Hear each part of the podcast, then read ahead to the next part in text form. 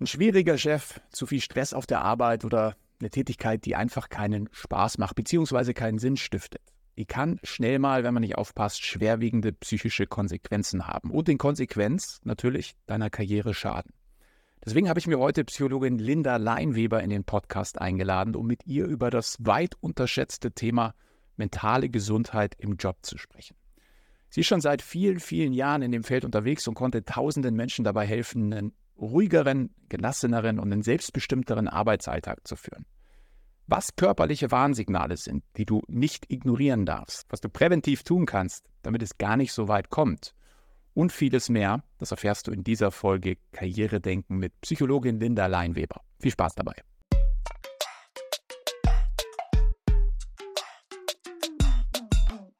Herzlich willkommen zu einer neuen Folge Karrieredenken, dein Podcast für Insiderwissen, Erfolgsstrategien und Impulse im Job. Von und mit mir, Karriereguru Tobias Joost.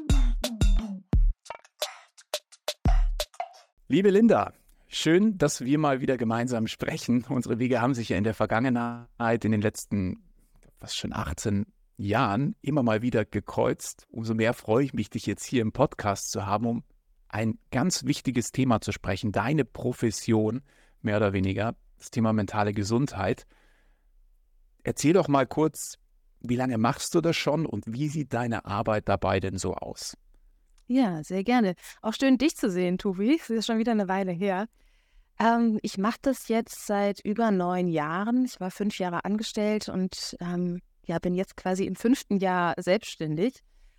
Und ich bin vom Hintergrund Psychologin, systemische Beraterin und Coach, Hypnosetherapeutin und habe den Heilpraktiker für Psychotherapie und habe eigentlich schon im Studium, im Masterstudium in Psychologie gemerkt, dass ich Prävention total spannend und toll finde, einfach von dem Grundgedanken her zu sagen, wir warten gar nicht so lange, bis die psychische Erkrankung so groß geworden ist, bis man vielleicht eine stationäre Begleitung braucht, sondern wir achten schon darauf, wie es uns mental geht davor. Und dafür eignet sich natürlich der Arbeitskontext sehr, sehr gut, weil da verbringen die meisten Menschen im erwerbstätigen Alter mindestens acht Stunden, aber öfter auch mehr.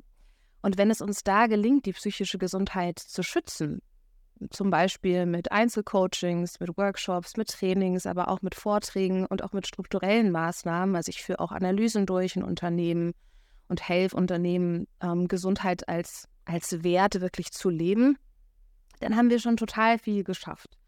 Und das mache ich seit äh, letztem Jahr auch nicht alleine. Ich habe äh, seit 2022 Oktober ein Team und das sind jetzt 18 Psychologinnen und ein Psychologe. Wir sind sehr stolz. Der Hahn im Korb. Genau, dass wir jetzt auch einen Mann haben. Und äh, ja, da helfen wir Menschen wirklich in der Balance zu bleiben, hauptsächlich im präventiven Kontext. Ähm, auch helfen auch, also ganz viele Privatpersonen kommen zu uns, das sind gar nicht immer nur Unternehmen. Und begleiten im therapeutischen Setting leichte depressive Episoden, dann wenn man das Gefühl hat, oh, ich könnte vielleicht so ins Burnout rutschen oder auch Panikattacken. Ähm, bei vielen Menschen, jetzt greife ich schon ein bisschen vor, zeichnet sich auch das Thema Stress im Essverhalten also es gibt viele emotionale Esser. Das ist dann noch keine Essstörung, aber trotzdem merkt man, ne, das ist vielleicht was, da würde ich gerne dran arbeiten. Auch da helfen wir, helfen wir Menschen wieder in die Balance zu kommen. Ja, jetzt gibst du mir sofort total viele Anknüpfungspunkte. Ähm, ich durfte ja deine Reise auch in den letzten Jahren begleiten und du mehr oder weniger auch meine, äh, die ja unter anderem eben auch auf Social Media stattgefunden hat und auch nach wie vor stattfindet. Ich finde das total beeindruckend und das zeigt die Brisanz des Themas. Wenn du jetzt sagst, wir sind ein Team aus 18 Psychologinnen und einem Psychologen, wie viel Bedarf da draußen, da draußen mhm. herrscht, hm, bringt mich sofort eigentlich zu der Frage, ich bin sehr konservativ aufgewachsen, dass das Thema mentale Gesundheit ich, bei mir überhaupt ganz lange nicht in den Fokus gerückt ist. Ne, und auch nach wie vor irgendwie immer noch nicht wahrscheinlich so die Tiefe hat, die es eigentlich haben sollte. Hast du das Gefühl, dass wir hier in, in Deutschland diesem Thema zu wenig Aufmerksamkeit schenken, beziehungsweise dass es oft auch ein Zeichen von Schwäche ist, wenn wir darüber sprechen, dass wir möglicherweise in Therapie gehen oder dass es uns mental nicht so gut geht? Denn wenn man mal so ein bisschen über die Grenzen bei uns hinausblickt, dann ähm, ist es in anderen Ländern viel, viel alltäglicher, dass die Leute da ganz locker mit umgehen. Ja, ähm, ich stecke da natürlich in einer sehr gefärbten Bubble. Und in meiner Bubble ist es längst kein Thema mehr, für das man sich schämt, sondern es ist relativ normal geworden, Coaching in Anspruch zu nehmen, äh, Therapie in Anspruch zu nehmen. Es ist eher ein Zeichen dafür, hey, guck mal, ich, ich reflektiere mich. Ähm, ich bin auch bereit, mal auf meine Baustellen zu schauen. Und das ist was, wie ich finde, sehr, ja, sehr schönes und auch was, worauf man vielleicht sogar ein bisschen stolz sein kann, zu sagen, ich habe den Mut, nach innen zu schauen und ich, und ich habe den Mut, Dinge anders machen zu wollen, was ja vielleicht auch manchmal anstrengend ist. Aber klar, ich weiß, was du meinst. Ähm, es, es gibt dieses Stigma, dass psychische Probleme was damit zu tun haben könnten, dass ich mich nicht genügend angestrengt habe, dass ich irgendwas falsch gemacht habe, dass ich es früher hätte bemerken sollen. Also es ist, es ist immer noch eine Tendenz da, sehr viel Verantwortung bei sich selber zu suchen, ganz anders als bei körperlichen Krankheiten oder körperlichen Belastungen, wo jetzt keiner sagen würde, so, ich habe jetzt hier eine eine Sehnenentscheidung an, an der Hand und äh, Sehnenentzündung an der Hand und ich, ich habe zu viel am Computer gearbeitet und mhm, deswegen mhm. äh, fange ich jetzt an, mich zu schämen, ne? sondern das wäre vielleicht eher sogar noch ein Signal, so, ah, guck mal, ich habe so viel gearbeitet, äh, ich bin da vielleicht sogar ein bisschen stolz drauf, auch wenn das jetzt ungesund wäre, aber es, es ist die Tendenz da, gerade auch, weil psychische Belastungen und Erkrankungen einfach von außen nicht sichtbar sind dass Menschen die Gründe für die Entstehung eher bei sich suchen und vielleicht auch vom Umfeld gar nicht den Support bekommen, wenn sie dann sagen, hey, ich merke, ich schlafe nicht mehr gut, ich bin einfach total reizbar, ich habe ähm, Schwierigkeiten, präsent zu sein, ich kann meinem Partner kaum noch folgen, ich, ich kann mich nicht mehr konzentrieren, dass dann mal so ein Spruch kommt von wegen, ja, reiß dich zusammen, jetzt beißt man die Zähne zusammen, das ist eine Phase, du stehst jetzt noch durch und dann kommt der Urlaub und dann geht es schon wieder. Also natürlich gibt es diese Einstellung und die macht es extrem schwer, sich selbst ernst zu nehmen. Okay, sehr interessant. Also das bedeutet so ein bisschen mangelnde, nicht mangelnde Selbstreflexion, aber man hat überhaupt nie gelernt, diese Symptome zu deuten, beziehungsweise dass das Umfeld einen ja, ehrlich darauf hinweist. Ja, also das ist schön erklärt, wenn ich eine Wunde habe, dann ist die für alle sichtbar und dann bekommt man Mitleid oder aber man kriegt noch einen Schulterklopfen von wegen, hey, du hast dich gut angestrengt. Psychisch findet er vor allem innerlich statt und ähm, da haben, hat die Außenwelt natürlich wenig Einblick drauf und man selbst ja, schämt sich im Zweifel dafür, weil das so ein Thema ist, das noch nicht außer in deiner Bubble den Anklang gefunden hat, den es sollte. Jetzt hast du gesagt, du berätst Unternehmen, weil super viel unserer Lebenszeit verbringen wir natürlich auch im Job acht Stunden am Tag im Schnitt über 40 Jahre. Das prägt natürlich enorm. Was sind denn da so, hast auch Burnout schon reingeworfen ins Gespräch, was sind denn da so ja, typische mentale Belastungen, die man immer wieder sieht? Gibt es da vielleicht auch Unterschiede zwischen Akademikern und Fachkräften oder Frauen und Männern? Womit beschäftigst du dich da mit deinen Klientinnen in den Sitzungen im Arbeitskontext? Ähm, also was ganz interessant ist, dass die zwischenmenschlichen Kontakte, die zwischenmenschlichen Beziehungen, die wir auch am Arbeitsplatz haben, immer den größten Einfluss haben auf unsere psychische Gesundheit. Und da kann man dann nochmal so ein bisschen unterscheiden, wer steht mir in der Hierarchie, wer ist mir in der Hierarchie übergeordnet, wer ist mein Chef, mein Vorgesetzter, mein Chefchef oder auch meine Chefin und was sind kollegiale Beziehungen. Und immer dann, wenn diese Hierarchiekarte dazu kommt, dann ist die Wirkung von dieser zwischenmenschlichen Beziehung noch mal stärker auf die Psyche. Und das ist ja auch ganz logisch, weil mein Vorgesetzter, meine Vorgesetzte hat einfach einen Einfluss darauf, welche Aufgaben darf ich übernehmen, wie viel Handlungsspielraum bekomme ich, fühle ich mich fair behandelt, ist da eine Entwicklung möglich oder fühle ich mich die ganze Zeit übersehen, das sind nun mal Faktoren, die machen natürlich extrem viel aus. Wie kann ich meine Arbeit gestalten und wie wohl fühle ich mich dabei? Und die Kollegen sind natürlich auch wichtig, aber hier sind es eher Faktoren von, kann ich ich selber sein? Oder habe ich das Gefühl, ich muss die ganze Zeit eine Maske tragen? Ähm, Gibt es da Unterstützung? Kann man sich aufeinander verlassen? Im schlimmsten Fall Gibt es Themen wie Mobbing? Fühle ich mich ausgegrenzt? Ähm, ja, ist es, ist es ein sehr, sehr feindliches Klima? Und das ist das, was uns wirklich immer am meisten mitnimmt. Und das sagen sowohl die Statistiken als auch meine Erfahrungen aus den Einzelsettings.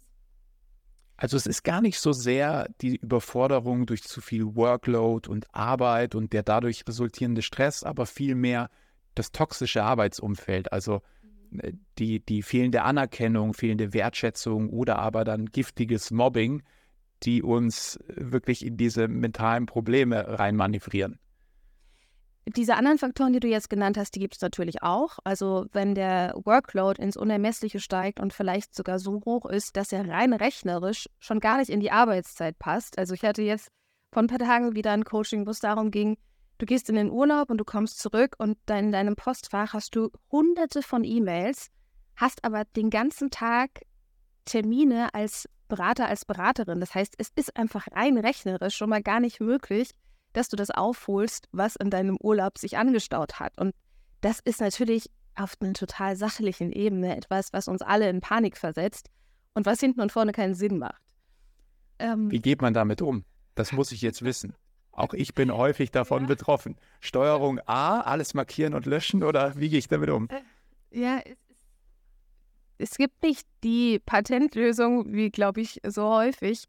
Und man muss auch erstmal anerkennen, dass das etwas ist, was einen Panikmodus in fast jedem Menschen auslöst, der seine Arbeit ernst nimmt. So, dein Herz wird schnell schlagen, du wirst in eine Schnapp Schnappatmung geraten. Äh, du wirst dich fragen, wie soll ich das hinkriegen? Und es wird dir wahrscheinlich erstmal schwerfallen, dich zu konzentrieren. Und ich finde dann immer wichtig zu schauen, okay, was liegt in meinem Einflussbereich? Was kann ich denn gerade machen, um zumindest mich selbst in einen Mindset zu holen, was es mir erleichtert, diese Menge so gut es geht zu bearbeiten und vielleicht auch gesunde Grenzen zu setzen. Dazu gehört an erster Stelle, dass wenn du merkst, dass du in so eine Panik verfällst, dass du eine Unterbrechung einbaust. Unterbrechung kann sein, du gehst eine Runde um den Block spazieren, du machst vielleicht eine Atemübung, wenn dir das liegt, oder du beschäftige dich erstmal kurz damit, was du heute Mittag essen willst. Also du brauchst irgendeine Unterbrechung, um aus diesem Panikmodus rauszukommen. Weil das Blöde ist, wenn wir in dem Panikmodus drin bleiben und denken, ich habe keine Zeit und ich muss das jetzt alles schnell abarbeiten, dann sind die Teile deines Gehirns, die du zur Konzentration und zum logischen Nachdenken brauchst, nämlich gerade so der präfrontale Kortex, die sind schlechter durchblutet.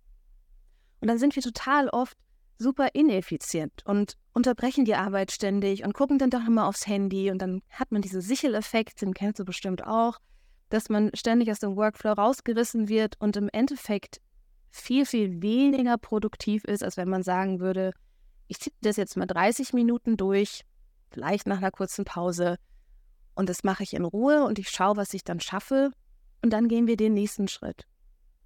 Das wird aber nichts an dem Fakt ändern, dass du in den acht Stunden oder zehn Stunden, die du heute zur Verfügung hast, nicht die 250 E-Mails bearbeiten kannst. Und das ist dann auch was, wo man sich vielleicht mal fragen muss, okay, müssen wir auf einer höheren Ebene schauen, wenn ich jetzt in einem Angestelltenverhältnis bin, ob wir da strukturell was ändern können, damit ich überhaupt meinen Urlaub genießen kann? Müssen wir die Vertretung anders organisieren oder im selbstständigen Kontext? Was kann ich machen, damit ich da nicht in so eine Überforderung gerate?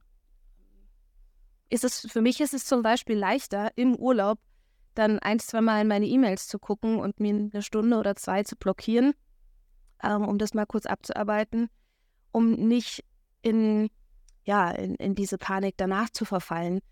Es ist auch nicht ideal, aber. du bist auch nur ein Mensch, Linda. Ich bin auch nur ein Mensch. Aber, aber das alleine anzuerkennen, ist natürlich schon mal eine, eine große Erkenntnis. Also du hast gesagt, hm, ich versuche es jetzt mal in einer Anekdote zu verpacken. Bevor ich versuche, diese Bäume zu fällen, also diese E-Mails zu bearbeiten, sollte ich doch erstmal mit einer Pause versuchen, die Axt zu schleifen, um dann schneller voranzukommen. Und mit Pause meinst du vor allem bewusste Pausen, also nicht ans Handy zu greifen, um mich dadurch noch weiteren Reizen auszusetzen, um mich mit irgendwelchen Hormonen und so weiter, ähm, Dopamin und Noradrenalin und was weiß ich was zuzuschütten, sondern sich eigentlich so ein bisschen davon zu entfernen, Kraft zu tanken und dann nüchtern auf die Sachen zu blicken. Aber auch voll in dem Bewusstsein zu sein, dass sich die Welt halt auch einfach weiterdreht, oder? Wenn jetzt von den 250 nur 100 bearbeitet werden, sich entsprechend zu priorisieren. Mir hilft das persönlich immer, dass ich weiß, Mensch, was ist denn das Schlimmste, das passieren kann? Dass morgen die Sonne wieder aufgeht und ein neuer Tag ist. Ja, nee. ja, ja, definitiv. Also auch sich mal einen Überblick zu verschaffen, was davon ist jetzt wirklich Prio 1, was ist dringend, was ist wichtig, wo, ne, wo bin ich gegebenenfalls, äh, wenn das in deinem Setting zutrifft, nur im CC, wo muss ich vielleicht mal kurz drüber lesen. Also überhaupt erstmal, das hilft dem, hilft unserem Gehirn äh, auch sehr, sich eine Struktur schaffen, was so ein bisschen dieses Chaos übersichtlich macht. Und sich dann auch hier wieder Schritt für Schritt den einzelnen Blöcken aus dem mhm. Chaos, den einzelnen Kategorien zuzuwenden. Ja, und sich auch mal jemanden einfach schnappen. Also ich mache das häufig, wenn ich überfordert bin oder das Gefühl habe, Mensch, ich weiß nicht mehr, wo mir der Kopf steht. Ich, ich habe 100 Aufgaben und irgendwie weiß ich nicht, welche gerade höchste Priorität habe. Dann schnappe ich mir jemanden aus meinem Team und sage, strukturiere mich jetzt nimm dir jetzt eine Stunde Zeit mit mir und wir gehen alle meine To-Dos durch und du challenged jedes einzelne To-Do. Du stellst mir Fragen. Brauchen wir das wirklich? Und dann gehe ich echt radikal mit dem Rotstift hin und wir streichen die Dinge raus. Weil oft hat man, glaube ich, selbst auch nicht dieses, diesen, ne, ich sag, man ist fast selbst betriebsblind und man denkt, alles ist wichtig. Und ich hole mir dann ganz gerne immer jemanden dazu, der das ganz nüchtern betrachtet und sagt, ist es wirklich wichtig? Ich glaube nicht. Komm, streichen wir raus. Und das fühlt sich so gut an, das nimmt einem richtig Ballast weg. Ja, voll schöne Idee. Man liest ja immer wieder in Studien, dass die Unzufriedenheit von uns Arbeitnehmern in Deutschland, aber sicherlich auch auf der ganzen Welt mit wachsendem Wohlstand, ähm, irgendwie noch nie so groß war wie heute. Also, ich habe es mal rausgesucht. Jeder vierte ist irgendwie unzufrieden und jeder dritte Arbeitnehmer ist wechselbereit. Auf der anderen Seite, habe ich eben schon gesagt, ging es uns wirtschaftlich und gesellschaftlich noch nie besser. Also auch die Rahmenbedingungen in den Firmen, die waren noch nie besser. Ich habe ja häufig das Vergnügen, mal einen Einblick zu bekommen in die unterschiedlichsten Branchen und Firmen. Und da hast du dann Homeoffice, Vier-Tage-Woche, Obstkorb. Ähm, du hast irgendwie sogar Bandproberaum, Meditationsräume, Essen, das kostenlos gestellt wird. Und trotzdem ist diese Unzufriedenheit so groß. Woher kommt das? Mhm muss ich jetzt ehrlicherweise auch Vermutungen anstellen. Also das sind jetzt Dinge, die ich in meinem Alltag eben ganz, ganz viel spürt. Da geht es oft darum, dass Mitarbeitende sagen, das sind alles ganz, ganz tolle Benefits und ich genieße das und ich schätze das auch. Aber ich habe gar nicht das Gefühl, dass ich gesehen werde, dass ich gehört werde und dass es noch Raum gibt, dass sich jemand mit mir beschäftigt. Und zwar mit mir und meinem Entwicklungspfad, mit mir und meinen Stärken, hm, meinem, meinem Potenzial, wo ich vielleicht noch wachsen kann. Also so diese, diese wirklich sehr individuelle, persönliche Ebene, die bleibt oft unangetastet von den ganz, ganz glänzenden Rahmenbedingungen. Und andere Faktoren, die ich auch immer wieder höre, sind diese entgrenzten Arbeitszeiten. Also, dass es eben trotzdem oft mit einer ständigen Erreichbarkeit verbunden ist, mit, äh, ja, ich nehme das Handy, den Laptop mit nach Hause und irgendwie fällt es immer schwerer, wenn einem das wichtig ist, das Privatleben sehr strikt von dem beruflichen Leben zu trennen. Das ist für viele auch ein Faktor. Oder auch, was ich immer wieder höre, ist, ich bin mir gar nicht so sicher, ob ich wichtig bin. Also ich habe hier zwar so eine Rolle und ich habe eine Position und ich habe auch einen Namen. Aber ist das, was ich mache, überhaupt wichtig? Und ist das sinnvoll? Und was wäre denn, wenn ich morgen nicht mehr da bin? Würde das irgendjemand bemerken? Also wirklich eher solche, solche Fragen von, warum bin ich hier? Ist das sinnhaft? Ähm, sieht mich irgendjemand? Äh, darf ich auch, darf ich auch ich sein oder muss ich vielleicht eine Maske tragen? und hat mein Leben rund um den Arbeitsplatz auch eine Priorität? Wird es auch beachtet? Das finde ich eine sehr tolle Antwort. Hm, was du am Ende sagst, ich versuche es mal auf den Punkt zu bringen, ist, dass vor allem dieser Faktor Mensch und diese zwischenmenschliche Beziehung häufig gar nicht mehr so sehr im Fokus steht wie die extern geschafften Rahmenbedingungen wie Benefits. Das ist so ein bisschen der gläserne Käfig. So, ich stecke dich da rein und du hast ja hier alles, aber ähm, was am Ende überwiegt, sind doch die Urinstinkte oder Urbedürfnisse, die wir Menschen alle haben, nämlich die soziale Anerkennung und Wertschätzung, nach der wir streben. Und die sich natürlich nicht dadurch einstellen lässt, dass wir jetzt alle irgendwie machen können, was wir wollen, sondern ich glaube, man, man muss wie, ähnlich wie in der Familie da auch irgendwie einen Rahmen für schaffen und ähm, eine gute Zeit miteinander verbringen wollen, sich gegenseitig zuhören, ausreden lassen und gemeinsam wachsen und sich entwickeln lassen. Das ist echt, ja, ich finde es interessant. Viele Arbeit, man, man spürt das ja schon, wie man Talente auf sich aufmerksam macht. Viele Arbeitgeber verstecken sich hinter dieser anonymen Stellenanzeige. Ja, wir sind die Größten, die Tollsten, die Besten, komm doch mit dazu, wir suchen dich. Das ist sowas von unpersönlich. Was mir so unglaublich abgeht, ist, dass da die Führungskräfte oder Mitarbeitende ihr Gesicht zeigen und sagen, schau mal, das machen wir jeden Tag und, und so ein bisschen die, die DNA der Firma, die Philosophie und so weiter besser transportieren. Weil die landen alle bei mir immer in den, DM, in den DMs man entscheidet sich für den vermeintlichen, in Anführungszeichen, Traumjob und Traumarbeitgeber, um nach drei Wochen zu merken, boah, hier ist ja alles total kacke. Ja? Weil, weil man eben schon ganz früh in der Zusammenarbeit, wenn es eigentlich noch gar nicht losgegangen ist, ja so große Barrieren einzieht. Habe ich dich da so richtig verstanden? Also der, der Faktor Mensch ist in, im beruflichen Kontext das Allerwichtigste. Absolut. Also vielleicht auch noch da, um es ein bisschen konkreter zu machen, es gibt ja neben den körperlichen Grundbedürfnissen auch die psychologischen Grundbedürfnisse. Und unsere Psyche braucht einfach gewisse Dinge, damit sie sich wohlfühlt. Das kann man sich so vorstellen wie Essen, Trinken, Schlafen für den Körper. Gibt es gewisse Dinge, die deine Psyche braucht, damit sie lebendig ist, damit, sie wachsen kann. Und das ist Bindung. Also ne, mich im Unternehmen Wohlfühlen, du hast gesagt Anerkennung, mich gesehen fühlen, aber auch einfach mich zugehörig fühlen. Also ich bin nicht der bunte Papagei und alles andere sind weiße Möwen, sondern irgendwie passen wir zusammen. Also das, das ist eine Gruppe. Ich fühle mich da als Teil der Gruppe. Ist für uns extrem wichtig. Wenn das nicht so ist, dann kann man sich auch immer so ein bisschen evolutionsbiologisch herleiten, was das für unsere Psyche für eine Bedrohung bedeutet. Also wenn du vor zigtausenden von Jahren nicht Teil der Herde warst in der Savanne, dann wurdest du aufgefressen. Und jetzt frisst uns keiner mehr auf, wenn wir ausgeschlossen werden, aber diese Urangst steckt in uns. Und immer dann, wenn ich nicht das Gefühl habe, ich gehöre dazu, oder ich werde vielleicht sogar im schlimmsten Fall aktiv ausgegrenzt, dann kommt diese Urangst und damit dieser Stress in uns auf. Und das Gleiche ähm, ja, passiert, wenn ich eben keine Anerkennung bekomme, wenn ich mich gar nicht gewertschätzt fühle, sei es, weil ich vielleicht nur negatives Feedback bekomme oder gar kein Feedback. Es gibt ja auch viele Strukturen, da ist der Vorgesetzte oder die Vorgesetzte so weit weg, dass man sich denkt, so, wie, wie soll der oder die mich denn bewerten? Der hat doch keine Ahnung davon, was ich eigentlich jeden Tag mache. Und ähm, ja, dann wären wir beim zweiten psychologischen Grundbedürfnis. Dann streben wir auch alle danach, unsere Lust zu steigern und die Unlust zu vermeiden.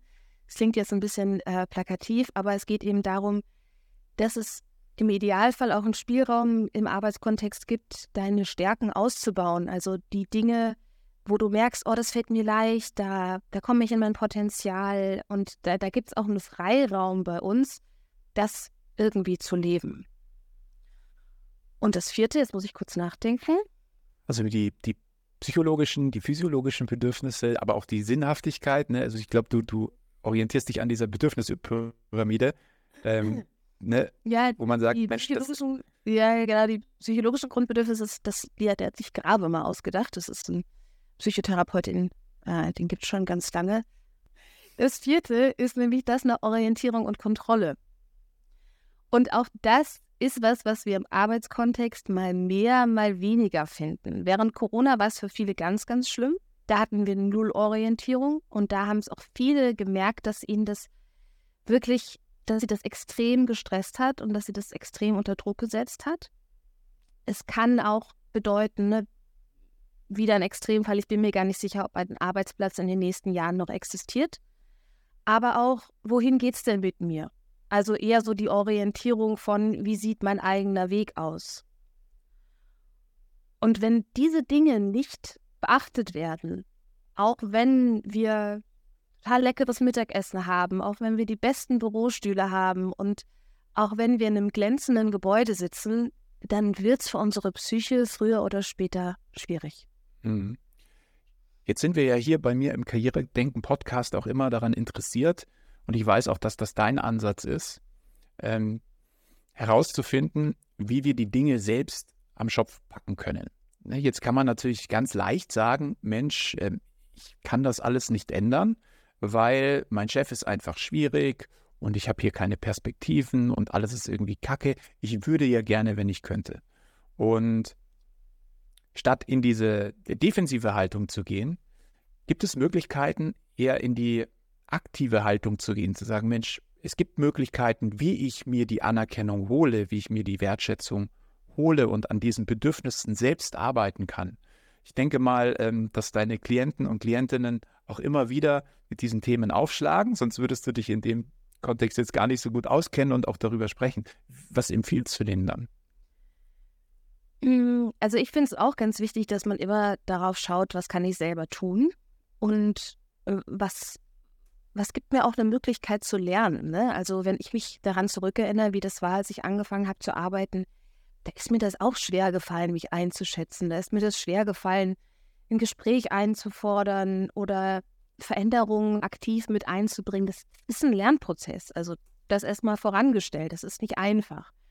Aber ja, die meisten Unternehmen haben Zielvereinbarungsgespräche, die haben die Struktur von Entwicklungsgesprächen.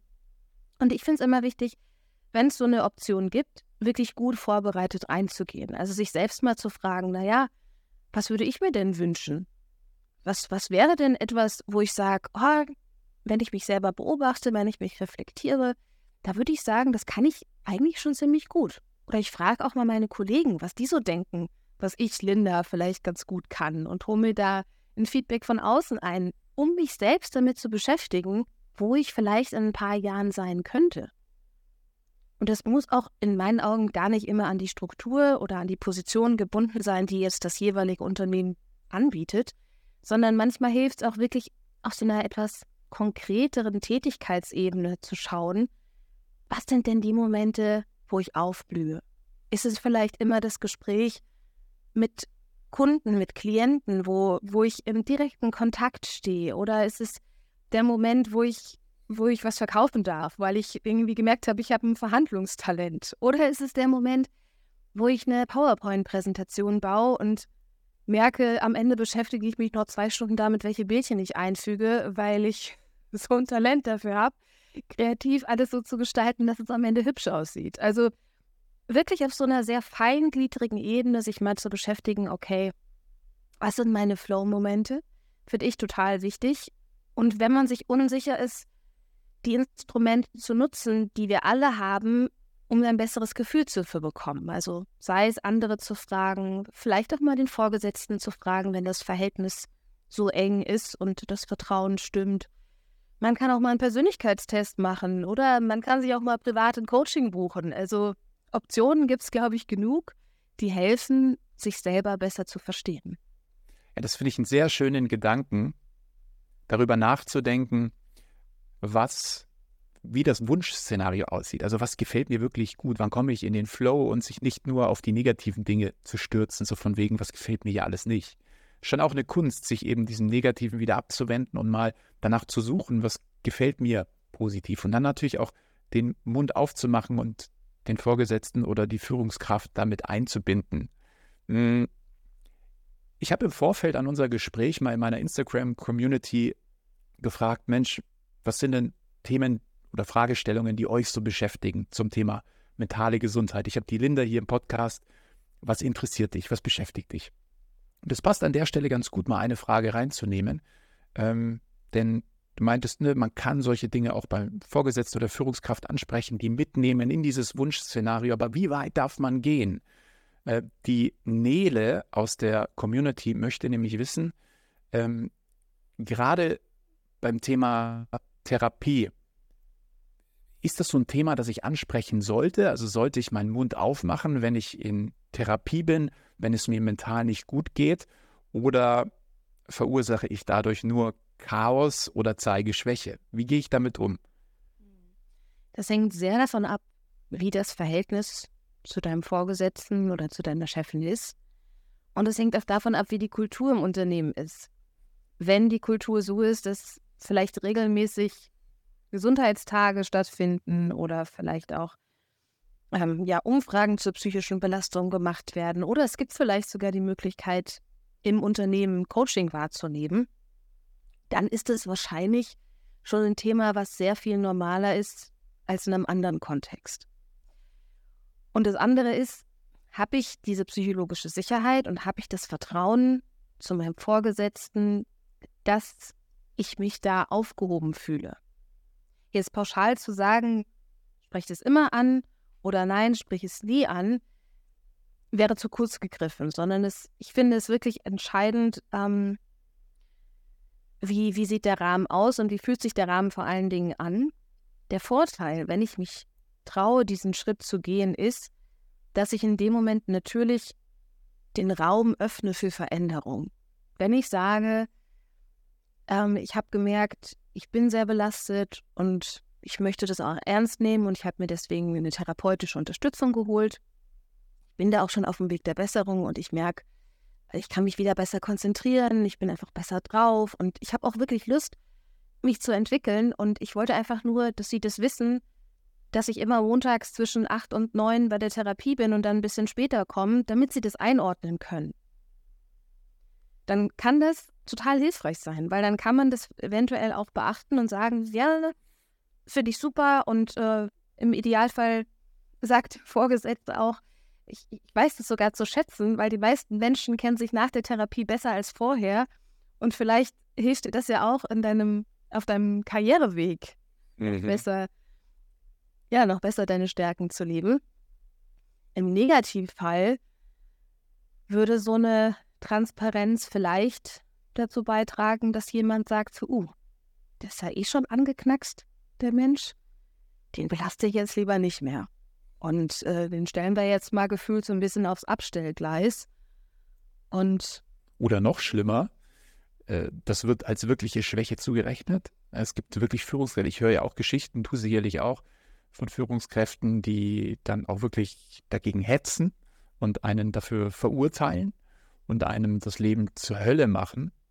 Würdest du sagen, gerade dieses, eine negative Reaktion einer Führungskraft auf das Aussprechen, ähm, der Tatsache, dass man Therapie aufgenommen hat und sich da mental irgendwie weiterentwickeln möchte, dass es auch so eine, eigentlich so ein Spiegel ist, den man endlich mal vorgehalten bekommt. Spiegel ist das falsche Wort, aber dass man tatsächlich das so ein bisschen auch als natürliche Auslese benutzen kann, so von wegen, wow, jetzt habe ich schwarz auf weiß, dass meine Führungskraft ein echter Arsch ist und es Zeit wird, mich beruflich vielleicht auch umzuorientieren.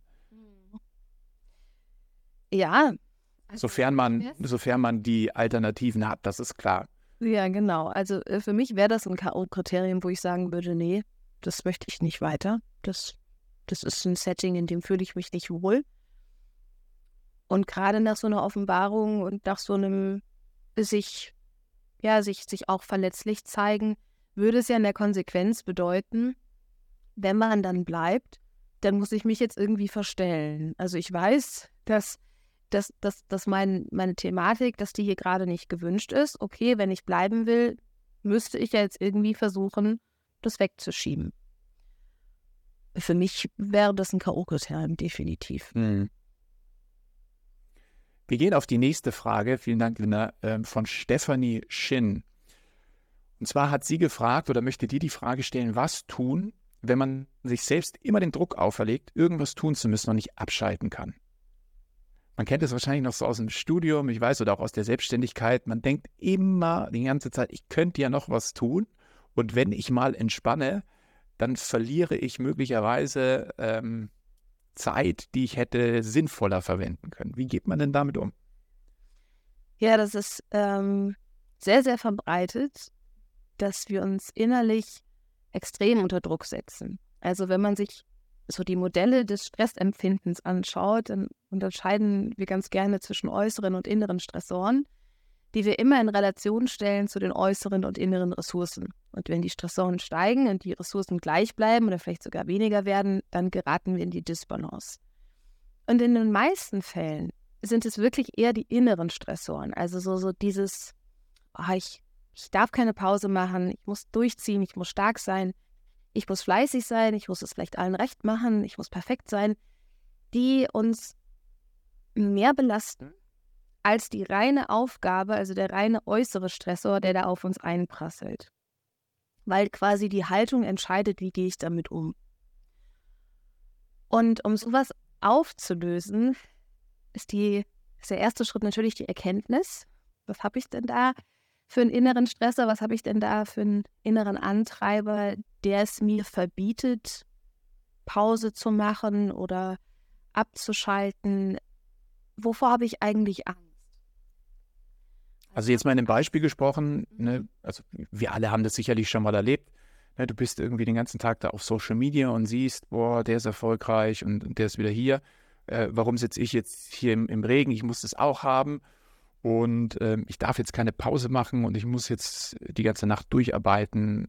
Und, ne, also, dass man sich aufgrund von äußeren Einflüssen und der Tatsache, dass wir uns halt nun mal gerne irgendwie auch vergleichen, unter Druck gesetzt fühlen, da jetzt auch mithalten zu müssen.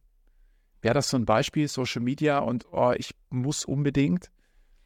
Ja, Social Media, aber es kann auch wirklich alltagsnäher sein. Also wenn ich von der Arbeit komme, dann muss ich noch die Wohnung putzen und dann äh, muss ich noch das Essen vorbereiten und dann, äh, dann muss ich mir noch äh, Gedanken machen, wie, wie ich den Tag morgen vorbereite. Dann, also alles, alles, was Aufgaben so auf uns einprasselt. Social Media ist natürlich privilegiert dafür, weil es nie aufhört. Also beim Haushalt kann man ja zumindest mal sagen, okay, für heute habe ich gesaugt und für heute habe ich das Bad geputzt, jetzt steht es mal kurz still. Bei Social Media funktioniert es nicht. Ähm, das ist wirklich extrem herausfordernd. Genau. Und dann finde ich immer gut, sich zu fragen, naja, was würde denn passieren, wenn du jetzt die Nacht nicht durcharbeitest? Wovor hast du Angst? Hast du Angst, dass andere denken, du bist nicht cool, wenn du weniger Follower hast? Das ist das Thema Anerkennung. Oder hast du Angst, dass, ähm, dass du vielleicht weiß nicht, was, was könnte es sein? Was fällt dir ein, dass du nicht wichtig bist?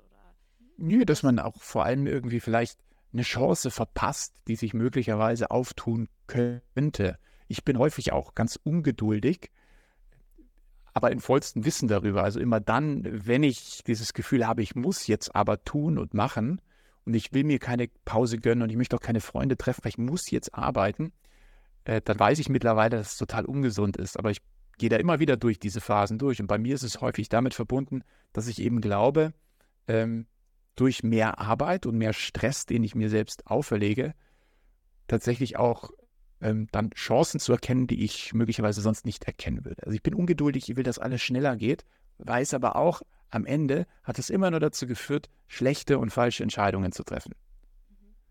Und es ist ganz schwierig, es ist ähnlich, finde ich, wie in den Urlaub zu gehen und dann wieder zurückzukommen in die Arbeit. Wenn man einmal in dem Arbeitsmodus ist, fällt es einem irgendwie schwer, in den Urlaub reinzufinden. Dann stresst einen das fast schon so ein bisschen. Und wenn man im Urlaub ist, dann wieder die Arbeit zu finden, ne, wo man in dem Urlaubsmodus ist, ist schwierig. Und ähnlich ist es natürlich auch in solchen Phasen. Also bei mir persönlich, wenn ich das beobachte, ähm, mich da bewusst rauszuziehen und zu sagen, nein, Tobias, das ist jetzt ungesund, was du machst. Und du machst jetzt den Laptop zu, ist unglaublich schwer. Genauso wie irgendwie mal kurz joggen zu gehen, um abzuschalten. Dieser erste Schritt ist unglaublich schwer, aber im Anschluss, wenn ich es wirklich getan habe, fühle ich mich immer viel, viel besser.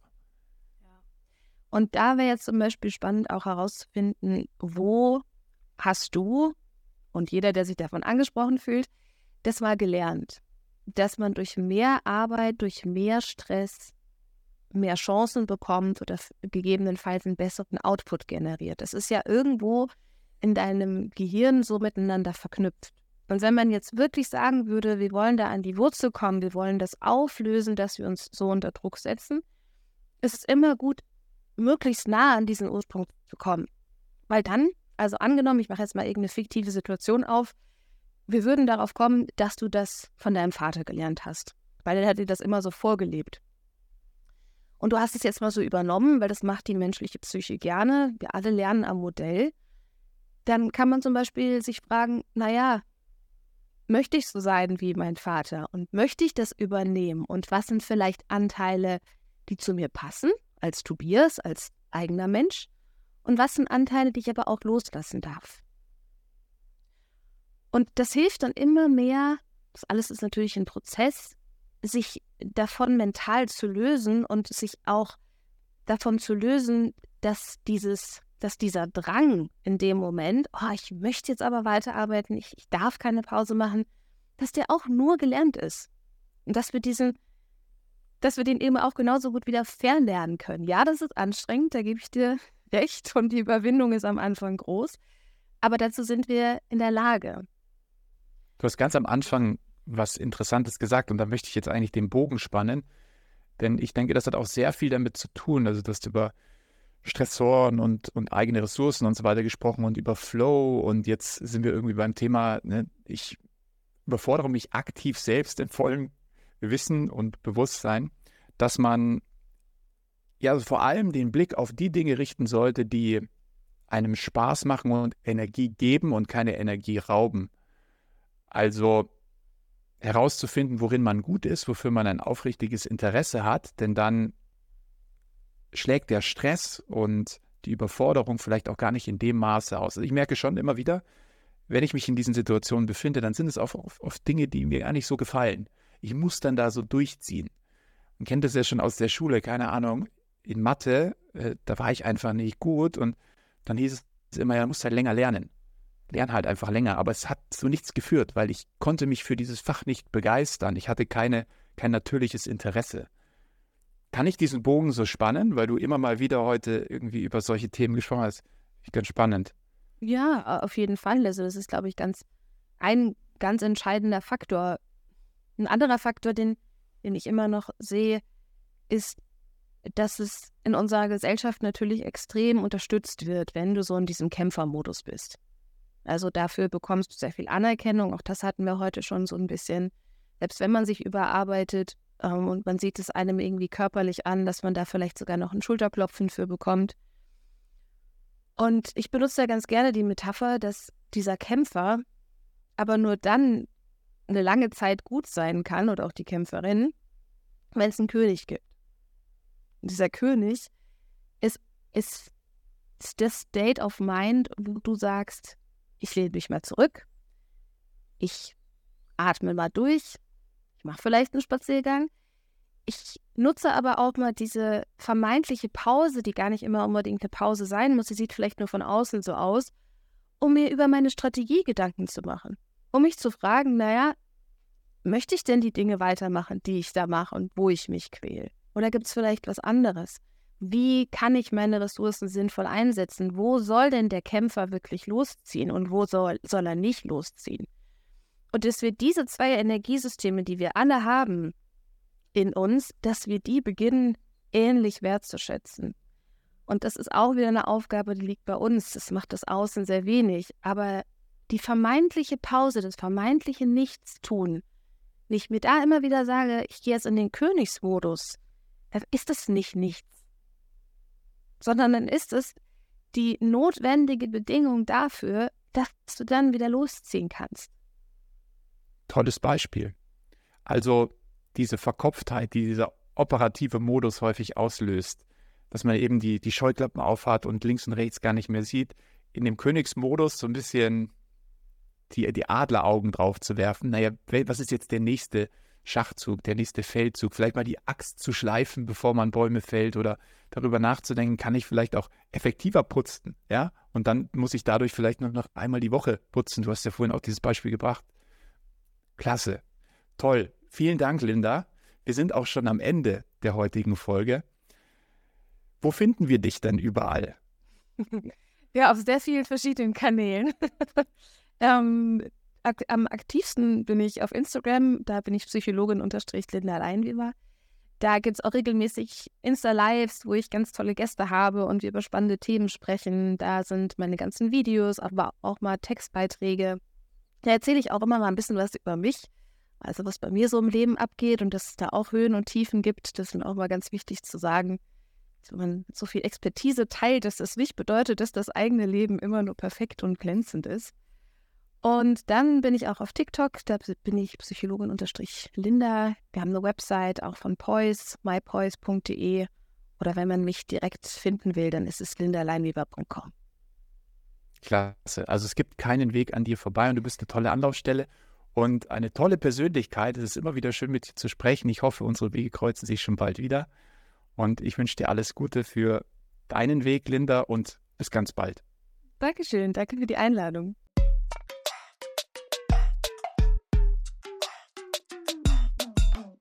Das war Karrieredenken, dein Podcast für Insiderwissen, Erfolgsstrategien und Impulse im Job.